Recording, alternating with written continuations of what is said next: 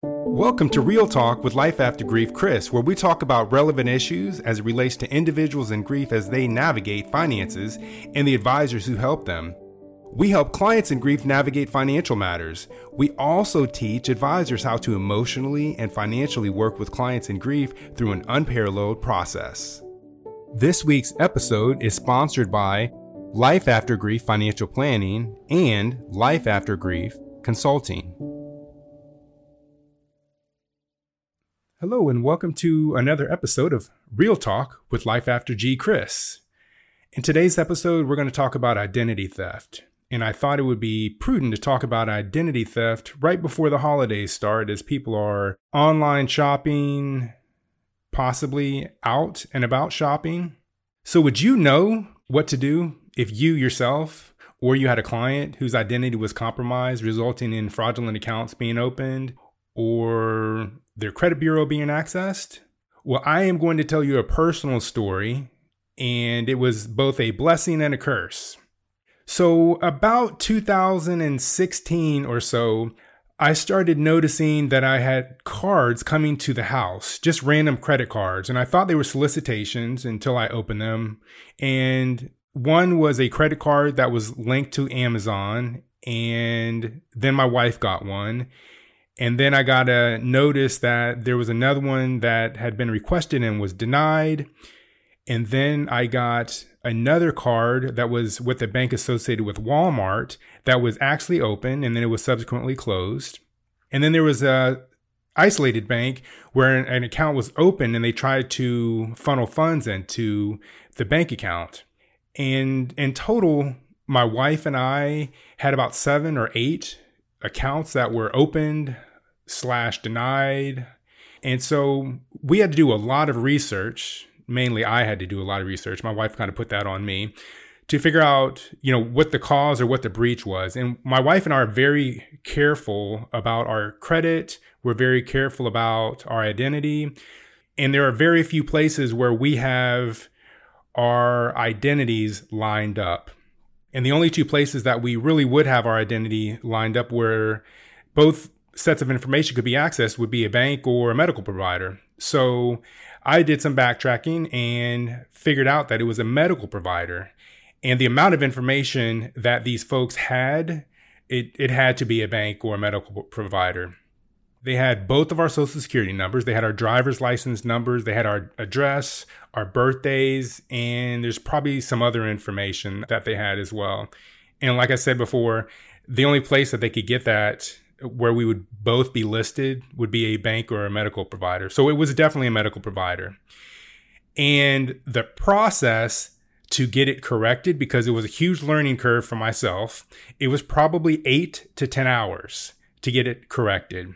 So these are some, I'm going to provide you with some things that I did, and then also provide you with information on where to go if this happens to you.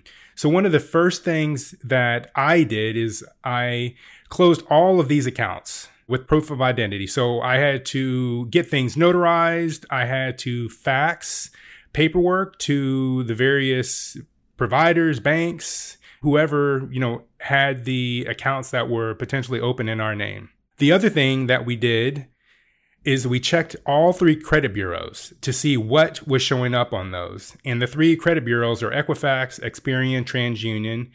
And then at a minimum, I would put a seven year alert on all three of the credit bureaus. This means that anytime anyone tries to access the credit in your name or your client's name, that they're going to need a password.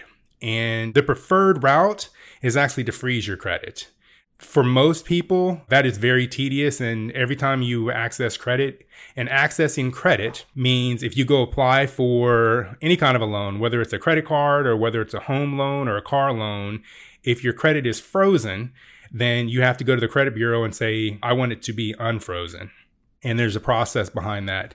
An alert, which is what we elected to do because we access our credit periodically, is again, like I had referenced, to have a password or something on file with the credit bureau to where the institution that is accessing your credit, for instance, a credit card, they're going to have to get a password from you. Then the other step that I would go through is I would notify the Federal Trade Commission and fill out a complete report. And this is so it has it on complete record. That's a pretty involved report that is filled out. Then, something that's often not thought about or even considered is getting a PIN number in order to file your tax returns. And I advocate this, and it's very important so no one steals your tax return. I had a client around the same time that had his tax return captured and then his re- return was subsequently stolen and he had to go through a whole bunch of hoops to get the tax return sent to him correctly you can easily get by that process by having a PIN number. You request that directly with the IRS website, and they send the PIN number to you snail mail. So through the US Postal Service, they send that to you. And if you don't have that after you've requested it, unfortunately, you can't access your tax return to file it. I had a, situation where I left my PIN number at home and I was with my CPA filing taxes and I had to go home and get that. But it is a good step in the process. Next, I would alert ChexSystems. So, ChexSystems, uh, this is a reporting system for all bank accounts. So, anytime anyone opens up a bank account, the bank accesses a system called ChexSystems and they check on ChexSystems to see if you're worthy, so to speak, to have a bank account. And in addition to that, I would notify your bank and put extra security steps in place when obtaining information. For instance, anytime that I go online, I have a series of passwords or authentication that I have to go through. There are extra steps. However, uh, it does provide me extra protection. I also do that with regard to my email system. I couldn't tell you how many times that my personal email had been hacked and I changed my password and somebody would end up hacking it anyways. And the authentication that I put in place now, it's, I'm not going to say that it's foolproof or it's virtually impossible, but I get hits on my phone quite often for somebody that is attempting to authorize or get in access to my email account unless they have either you know my fingerprints or some other you know substantial verifying information, it's going to be very hard for them to get into my email account. And then w- what I would also, you know, be very careful of is giving your personal information out online or in person. And then I would take that a step further. I would also be mindful of your child's personal information. I have another example of something that's happened. And as you've kind of listened to some of the other podcasts, I have a lot of life examples that I can provide one of the schools that my boys attended prior, they had you fill out a waiver whether you would allow them to post pictures online or on social media. And we've unequivocally said no. And I'm going to give you a very specific example as to why we said no.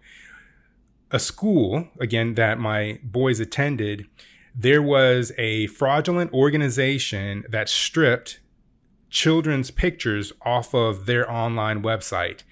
And in addition to that, they utilized those pictures to fraudulently and pose as a nonprofit organization to solicit for donations. And so our children were not online, so their pictures were not able to be stolen or posted to that fraudulent entity. So, very important, just kind of be leery. And then I would also change all passwords and institute two factor authentication. I think I said that before, but I like to mention it again because it's very important. This isn't an all encompassing list, but it's a very, very good start. Also, with this, I'm going to give you access to bankrate.com. Bankrate.com has a listing of steps, recovery steps, if your ID has been stolen, your identification has been stolen, how to recover those. And many of those overlap with the things that I've shared with you here. In addition to the steps that I've already named, I would also make a police report. That kind of goes without saying. I appreciate you listening and I look forward to hearing from you again. And please feel free to share this podcast with any of your friends, family members, or colleagues. Thanks again.